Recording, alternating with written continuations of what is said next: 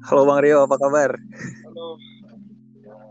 Sebelum ngebahas bola, kita bahas bensin pertamax yang naik nih jadi 12 ribu. Sebelumnya kan katanya mau ke 17 ya, tapi uh, agak turun ke 12 ribu. Gimana? Tanggapan lo soal kenaikan harga BBM ini sebagai rakyat? Oke, sebagai rakyat. Pertama-tama kenalin nama gue Rio, gue salah satu Milanisti dari Jakarta Timur. Uh, makasih banyak udah diundang sama Milanisti Culture buat ngobrol-ngobrol santai lagi nih. Udah lama banget nggak ngobrol-ngobrol ya bang ya. Kayaknya akhir musim kemarin yang terakhir ya.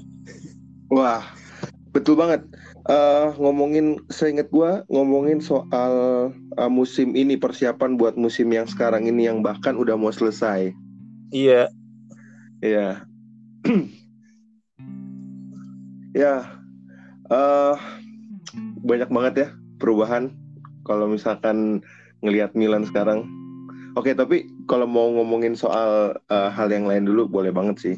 Tadi lu nanya uh, soal kenaikan ini ya, kenaikan bensin ya Iya. Ya gue pribadi sih, gue pribadi sih nggak begitu banyak ngerasain ya uh, untuk pertamax karena baik motor ataupun mobil gue lebih banyak pakai pertalite ya. Uh, tapi cukup mengejutkan karena tiba-tiba mau puasa kan habis ada berita minyak goreng langka, uh, sembako juga naik, daging-dagingan juga naik gitu. Karena memang vibes-nya itu emang mau Ramadan banget. Tapi tiba-tiba adanya kenaikan Pertamax ini tuh mengejutkan banget gitu.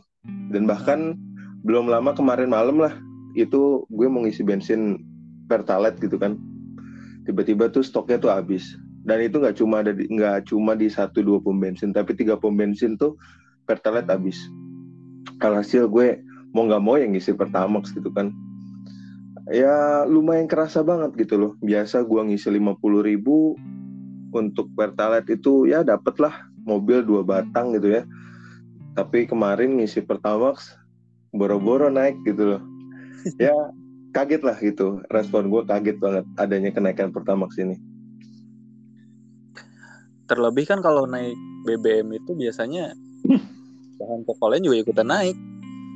Nah, katanya katanya sih bertahap gitu loh. Kan hmm. kalau pertamaxnya naik otomatis pertamax turbo ya pasti naik dong. Nggak mungkin di bawah harga pertamax untuk pertamax turbo. Dan setahu gue sih ya ada rencana gitu loh. Katanya baik itu gas 3 kilo yang melon dan juga pertalite itu juga mau naik gitu. Ya semoga aja jangan sih ya karena kita habis ada pandemi gini dan emang bener-bener belum clear pandemi ini terus harus fighting lebih untuk memenuhi kebutuhan sehari-hari di rumah. Ya mungkin kalau bisa janganlah. Jadinya orang-orang katanya malah ya udah kita ngisi ke sel aja gitu. Hmm ya ya ya. Gue sempat baca juga tuh di apa di Twitter gitu. Karena kan warga Twitter tuh wah bisa gue bilang informasi lebih cepet tuh ada di Twitter dibandingkan di uh, apa namanya di Instagram ya. Uh, ya berbondong-bondong orang bilang udahlah mending ngisi Shell gitu loh daripada ngisi perta apa namanya uh, produk Pertamina gitu. Ya itu sama aja sih menurut gue gitu. Karena orang Indonesia tuh lebih mikirin ya yang penting bisa dipakai mobil motor gue bisa jalan gitu loh kalau misalkan masih ada dulu premium pasti orang juga milih premium gitu loh. Kayak gitu sih menurut gue bang. Padahal dulu waktu zamannya Pak SBY ya yang hmm. di demo mati-matian tuh kan naiknya harga BBM juga salah satunya. Tapi sekarang akhirnya ya sama aja gitu pemerintah. Berarti kan di sini bukan tentang siapa yang jadi presiden ya, tapi emang kayaknya siapa pun yang jadi penguasa ada banyak kepentingan di sana ya. Pasti, pasti, pasti. Selagi masih ada kepentingan yang sifatnya uh, pribadi uh, dalam tanda kutip bisnis ya, ya namanya rakyat mungkin hanya bisa mengikuti dan tetap berjuang untuk hidup sih. karena ya mau gimana kan ya kalau emang naik ya udah naik gitu loh. Mau di demo kayak mau di apa kayak naik mah udah naik gitu loh. Apalagi kan ini kita mau puasa emang udah nggak aneh sih kalau mau puasa pasti pada naik nih harganya. Tapi yang aneh ini ya kan ada cerita katanya pemerintah itu memperbolehkan untuk buka bersama tapi nggak boleh ngobrol. Gue nggak paham konteksnya. Gimana iya iya iya bener bener bener. Katanya boleh bukber tapi nggak boleh ngobrol gitu. Ya terus apa gitu? Cuma diem dieman sunyi makan habis itu langsung pulang. Padahal gue yakin mungkin 85% orang bukber itu bukan buat makan ya, tapi buat ngobrol, ketemu. Udah lama ya, temen SD, temen SMP, mungkin temen SMA, temen kuliah, temen kerja kantor yang lama mungkin itu yang dicari gitu. Mungkin makan jadi nomor dua atau nomor tiga setelah yang pertama ngobrol dan ketemu gak sih? Emang suka lucu ya dan statement lain nih yang menurut gue lucu kemarin uh, wakil presiden Pak Ma'ruf katanya bilang seharusnya orang Indonesia itu lebih efisien dalam uh, hal makan katanya kan hmm. Pisang itu sama dengan satu porsi nasi. Jadi harusnya ya udah makan pisang aja nggak usah pakai nasi. Kayak gitu. Aneh. Iya ya mm, lebih lagi yang sebelumnya sih. Uh, ibu besar gitu ya. Ibu besar itu bilang katanya untuk apa masak harus digoreng? Kan bisa direbus bisa dikukus. Akhirnya banyak bermunculan di TikTok di Instagram gitu video tukang gorengan ngegoreng pakai air gitu kan bikin peyik pakai air gitu kan. Ya uh, kadang entah kenapa ya di di apa di negara Wakanda ini tuh petinggi atau public figure ya. Kan kita bisa bilang pejabat itu sebagai public figure juga. Memberikan statement ke masyarakat itu nggak dianalisa lebih jauh dulu gitu loh. Jadi kesannya lucu dan seakan-akan tuh ya aneh gitu loh. Mereka itu memberikan statement di posisi dia bro. Jadi yang dia rasain ya udah sih kalau kalian nggak bisa makan yang goreng-goreng makan yang kukus ya emang ibu apa aja tersedia bu.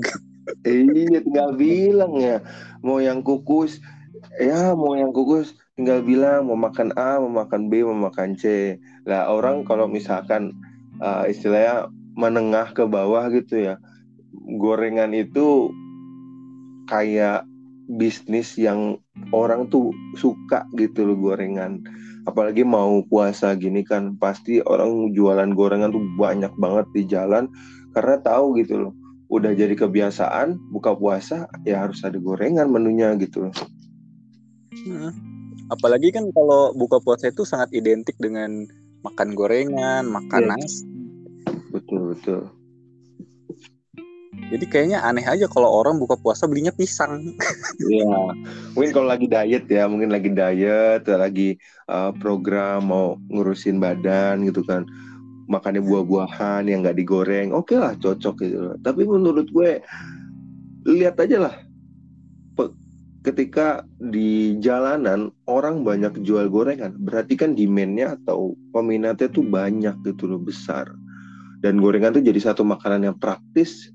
Misalkan pakai lontong sama gorengan sama air putih udah cukup banget buat buka. Apalagi yang macet banget sekarang jalanan. Lu ngerasa gak sih bang beberapa hari belakangan tuh di jalan gila macetnya gitu loh. Hmm. Ya kan? Iya. Dan mungkin para pejabat yang ada di sana nggak pernah merasakan itu karena ya mereka tiap jalan pun selalu dikasih jalan. Iya.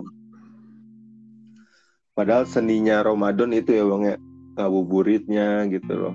Uh, ngelihat ramenya orang jualan yang biasanya nggak jualan tiba-tiba jualan karena emang buat tabungan lebaran gitu. Apalagi tahun ini bisa dibilang jadi tahun klimaksnya orang untuk lebaran karena nggak dilarang sama pemerintah juga. Yang penting uh, lu udah vaksin terutama booster itu udah jadi modal lu buat mudik tanpa harus PCR tanpa harus swab gitu loh jadi orang yang merantau itu berbondong-bondong ngumpulin uang untuk nantinya mudik ketemu keluarga di rumah sih di kampung lah gitu oke deh untuk pembukaannya mungkin cukup ya.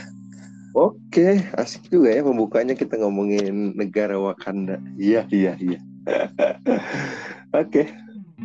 Kita ucapkan selamat menunaikan ibadah puasa baik yang Muhammadiyah ya yang hari ini udah iya. mulai maupun yang baru mulai besok. Ya semoga Ramadan tahun ini membawa berkah barokah ya kesehatan juga untuk kita semua. Amin amin.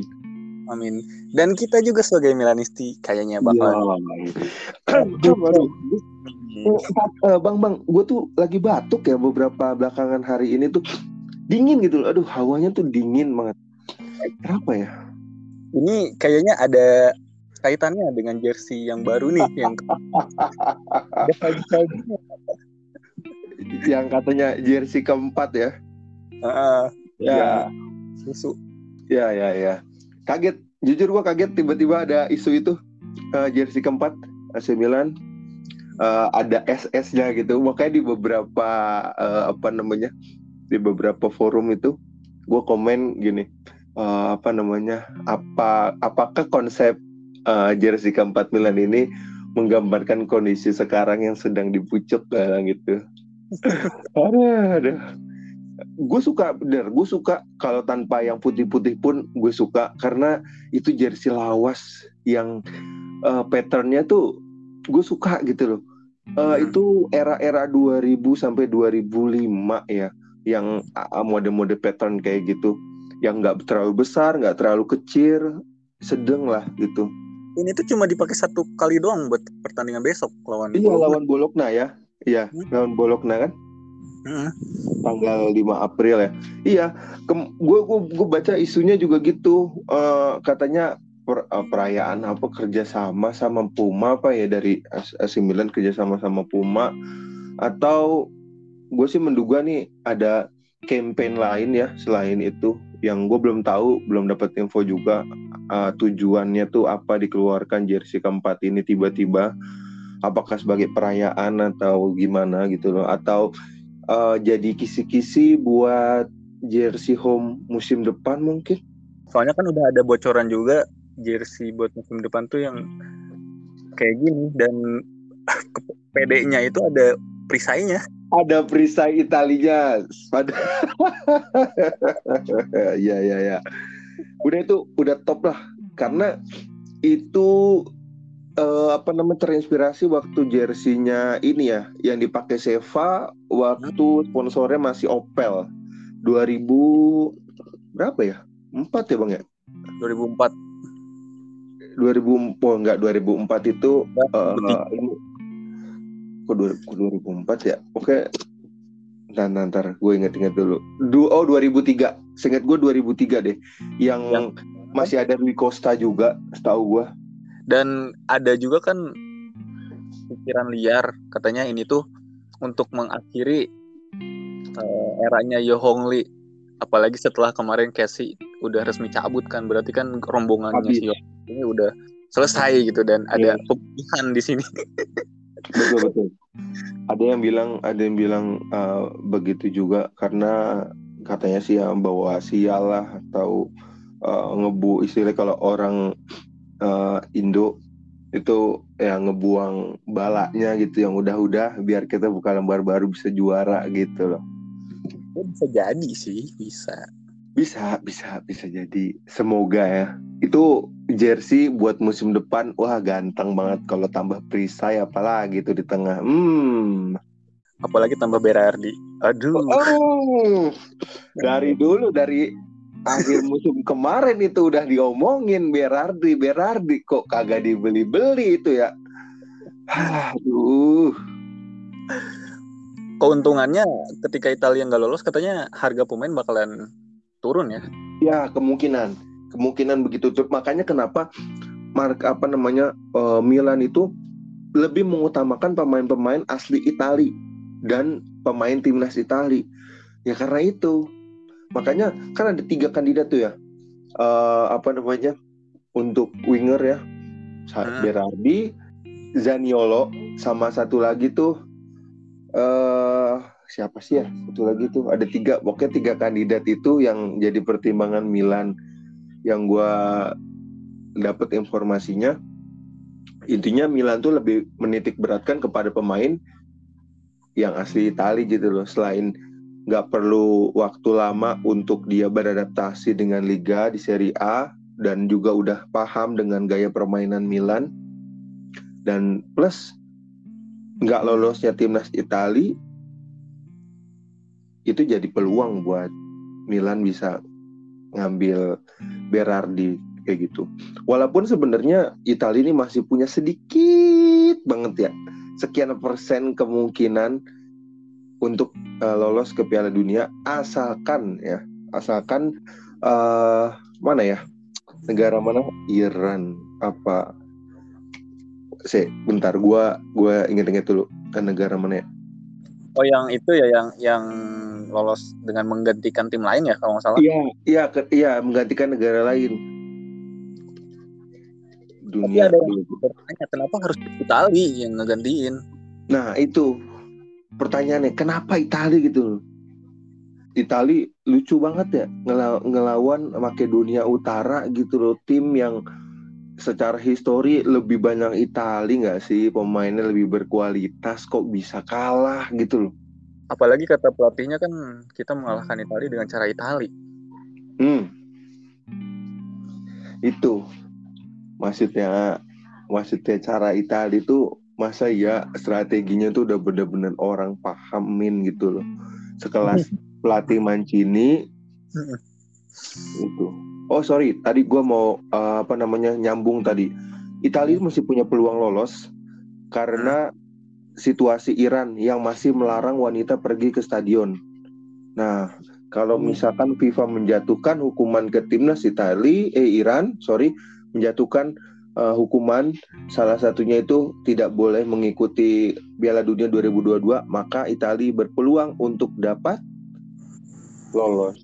Mungkin uh, diadu lagi nggak sih peringkat ke apa namanya uh, setara sama Italia gitu loh yang nggak lolos juga kalaupun emang si Iran ini nggak dieliminasi bakalan panas juga sih karena di grup dia tuh ketemunya sama Amerika.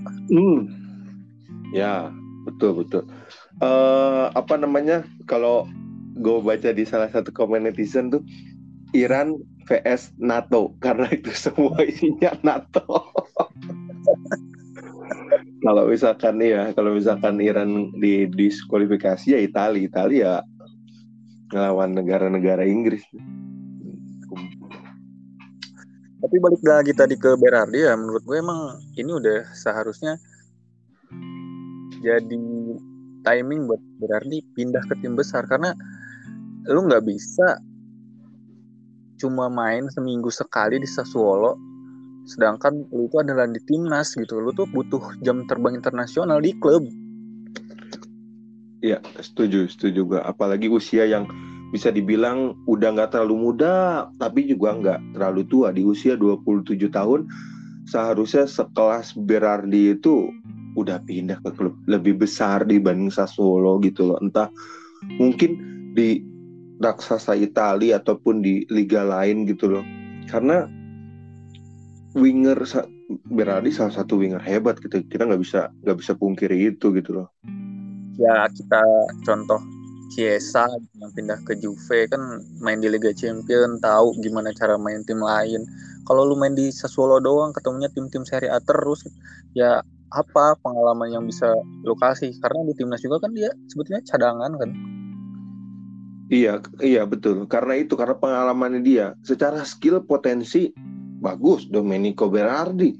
Tapi secara pengalaman ya ya selama dia masih di Sassuolo ya sekitar Italia Italia aja gitu loh. Walaupun diandaikan ya andaikan Berardi di AC Milan itu nantinya gue yakin pasti banyak banget sih peluang dia bisa main. Bahkan jadi skuad utama pilihan Opa Pioli gue yakin banget. Winger kanan Domenico Berardi di Milan. Wah jos pokoknya karena kan baru ketahuan juga kan kemarin kalau emang Berardi ini permintaannya Pioli dari musim lalu cuma hmm. karena hal masih akhirnya Mesias yang datang nggak imbang banget ya. Alternatif tuh minimal 11 13 ya atau 11 12 tengah lah perbandingannya. Ini ya oke, okay, kita nggak bisa ngomong uh, Mesias nggak nggak bagus juga. Mesias oke-oke juga di beberapa pertandingan bahkan Mesias nunjukin skillnya outplay banget ya gitu loh main. Tapi tetaplah kita nggak bisa bohong Mesias masih butuh waktu untuk belajar dan beradaptasi lagi di Milan. Dan Milan kayaknya udah lebih condong ke pemain muda untuk ngasih waktu bukan pemain-pemain yang oh kayak dia. Iya betul betul. Udah saatnya karena gini ya kadang uh, banyak orang terutama Milanisti juga yang bilang gini ya kita mah juara itu bagian dari bonus yang penting lolos champion. Itu omongan udah dari empat tahun yang lalu tiga tahun yang lalu kayak gitu-gitu terus gitu Inter aja gue yakin gini ya uh, kita bukan bicara soal apa namanya masalah ya tapi kita bicara soal uh, pandangan antara fans Inter sama AC Milan itu kurang lebih sama. Maksudnya gini nggak apa-apa deh yang penting tim gue lolos ke champion gitu loh biar bisa punya pengalaman lebih pemainnya punya jam terbang lebih gitu. AC Milan juga begitu gitu loh karena baik Inter maupun AC Milan ini sama-sama penghuni empat besar terus gitu loh. Dan musim lalu Inter bisa ngejawab Scudetto musim ini ya waktunya AC Milan gitu loh udah saatnya gitu loh. Bukan cuma bilang uh, yang penting lolos champion tapi jadi juara itu juga penting gitu loh. Karena ketika AC Milan juara otomatis dari secara keuangan dari sponsorship lu lihat sekarang AC Milan udah banyak bro. Sponsorship bukan cuma Fly Emirates. Yang mana itu sponsor itu ada di jersey. Berarti nilai kontraknya itu juga bagus ya kan? Karena banyak uh, sponsor-sponsor AC Milan yang emang ada di belakang AC Milan tapi nggak ada di dalam jersey. Karena mungkin secara kontrak ya masih menengah lah ya. Tapi sekarang lu lihat udah banyak ada dua yang masuk baru kan. V, apa Wefox sama apa tuh yang di sebelah kiri dengan kiri apa bang? Ya itu. Berani gitu loh. Mereka mereka berani invest di AC Milan. Berarti tahu gitu loh bahwa AC Milan ini bisa berkembang dan punya harapan besar buat jadi juara gitu loh. Iya kemarin kan Sembilan juga dapat sponsor baru yang Senex itu. Senex, yes, betul. Hmm, dan di jersey yang keempat ini kan AC Milan bekerja sama dengan Nemen. Nah, Nemen apa tuh? Bentar ya. Nemen. Nemen itu perusahaan apa dia? Oke, okay. pantesan Nemen. Skip to content. Oh, Oke, okay. dia dia juga Nemen produksi ini juga bang, jaket jaket gitu juga jaket apa namanya uh, jaket parasut dingin anti dingin gitu. Yang coraknya tuh kurang lebih sama kayak yang ada di jersey Milan. Oke. Okay. ya ya ya ya. Iya maksud gue udah banyak sponsor tuh yang mau berinvest gitu loh ke AC Milan. Dengan harapan ya AC Milan tuh bisa berkembang balik ke zaman jayanya dulu gitu loh dan besok kan kita menghadapi Bologna nih bang sedangkan ya. para pemain inti ini baru kembali dari tim nasionalnya masing-masing dengan perasaan yang berbeda. Ada Theo, Maigna dan Giroud kan mereka senang-senang aja karena mereka kan uh, uji coba doang dan Giroud pun kemarin mencetak dua gol ya dan Maignan dapat clean sheet lalu Theo satu assist sedangkan Benacer di Aljazair gagal ke Piala Dunia Ibra juga gagal ke Piala Dunia Tonali juga dengan Florenzi menurut lo apakah ini akan sedikit mengganggu mereka dalam permainan nanti gitu? Oke. Okay. kalau menurut gue nggak banyak berubah sih ya. Untuk lawan apa Bologna nanti. Cuma mungkin nggak seprima laga-laga biasanya ya. Walaupun sebenarnya maksimalnya Milan musim ini tuh apa sih? Paling ya menang, yang penting menang gitu loh. Nggak tahu kenapa mindset gue tuh berubah ya untuk Milan musim ini karena bagi gue ah udah mau menang satu kosong ke dua satu ke oh penting menang udah menang lah karena gue yakin ketika menang dapat poin penuh bisa juara Scudetto otomatis pemain upgrade baru di situ nanti gue lihat materi pemainnya. Sama dengan omongan gue waktu terakhir gue ada di Milan Culture itu uh, gue bilang gini keseriusan Milan itu tergantung dari jendela transfer yang dilaluin gitu loh. Maksudnya apa? Maksudnya tuh seberapa serius Milan berbicara di liga maupun di UCL itu tergantung materi pemainnya. Kalau misalkan omongan gue yang sebelumnya itu uh, untuk jendela transfer yang musim ini awal musim ini itu ya menurut gue target Milan ya udah bisa apa namanya ngerebut empat besar di Serie A UCL ya udahlah yang penting masuk dulu UCL lolos dulu yang penting kayak gitu jadi nanti laga melawan Bologna gue yakin ya bisa lah menang 2-0 atau mungkin 1-0 menang. Nih uh, terakhir nih Bang, kita okay. Uh, eh, lu lu itu ya apa? Lu pilih satu tim yang kemungkinan lolos dari fase grup Piala Dunia ini kan udah keluar ya. Oke. Okay. Diannya. Walaupun belum lengkap karena ada beberapa beberapa yang belum ya Ya. Ini grup A ada Qatar, Ekuador, Senegal, Belanda. Belanda harus lah ya.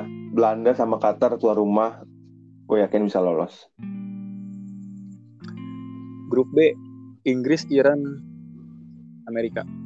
Tergantung Euro playoff ini siapa uh, dan nggak tahu kalau misalkan Iran ini bakal keganti atau enggak. Tapi kalau misalkan dari tiga negara ini uh, eh, gue kuat di Inggris sama USA. Grup C, Argentina, Saudi Arabia, Meksiko, Polandia. Argentina, Poland. Grup D, Prancis, Denmark, Tunisia. Prancis, Denmark. Oh, jelas. Ada Denmark lah harus lolos dong. Ada Simon ya. Eh, sialah kapten, kapten negara terfair play harus ikut lah. Grup E, Spanyol, Jerman, Jepang. Hmm, hmm berat banget ya. Ini gue tadi komen uh, apa di tiga po tiga forum gue komen nih untuk grup grup E. Ya, Spanyol, Jerman, Jepang berat banget sama playoff ini belum tahu siapa. Uh, Spanyol, Jerman lah ya. Spanyol, Jerman walaupun di Piala Dunia terakhir nggak lolos ya Iya walaupun di Piala Dunia terakhir cuma gue juga nggak bisa mengesampingkan Jepang gitu loh karena Jepang tuh sepak bolanya pelan-pelan ningkat gitu loh punya uh, apa namanya bibit-bibit unggul yang mereka tuh bener-bener didik dari usia paling dini. Bahkan Spanyol pun kadang suka ngelawak gitu loh mainnya. Jadi masih 50-50 lah. Tapi yang jelas Jerman yang lolos. Entah ditemenin Spanyol ataupun Jepang. Grup F. Belgia, Kanada, Maroko, Kroasia. Um, Brazil, seri eh oh F ya, Belgia, Kanada, Maroko, Kroasia. Hmm, Belgia, Kroasia. Grup gitu, Brazil, uh, Swiss, Kamerun. Brazil, Serbia, Swiss, Kamerun, Brazil, Kamerun kali ya. Seru tuh Kamerun. Ngalahin Aljazair kan kemarin. Iya betul terakhir Portugal Ghana Uruguay Korea Selatan. Hmm Portugal masih kuat lah ya di grup ini. Portugal Uruguay? Bisa lah lolos. Lu mendukung tim mana nih secara keseluruhan? Secara keseluruhan Perancis.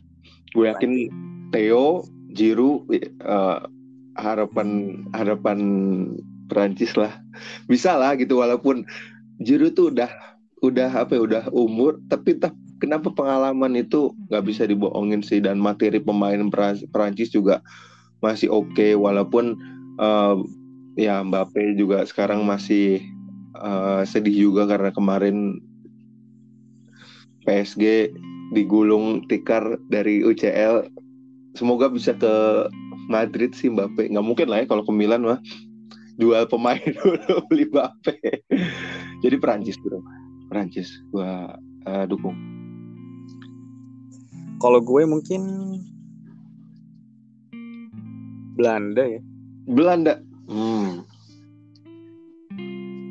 masih harus trial bro Belanda. Kuda hitam gak sih? Kayak ya kuda hitam ya itu. Bisa dibilang nggak bisa diprediksi pemain-pemainnya kadang uh, apa namanya materinya tuh nggak begitu bintang banget tapi ngelolanya itu yang bagus strateginya bagus Belanda hmm. dan dari semua peserta ini menurut lo apakah Piala Dunia kali ini bakalan lebih seru dari gelaran sebelumnya?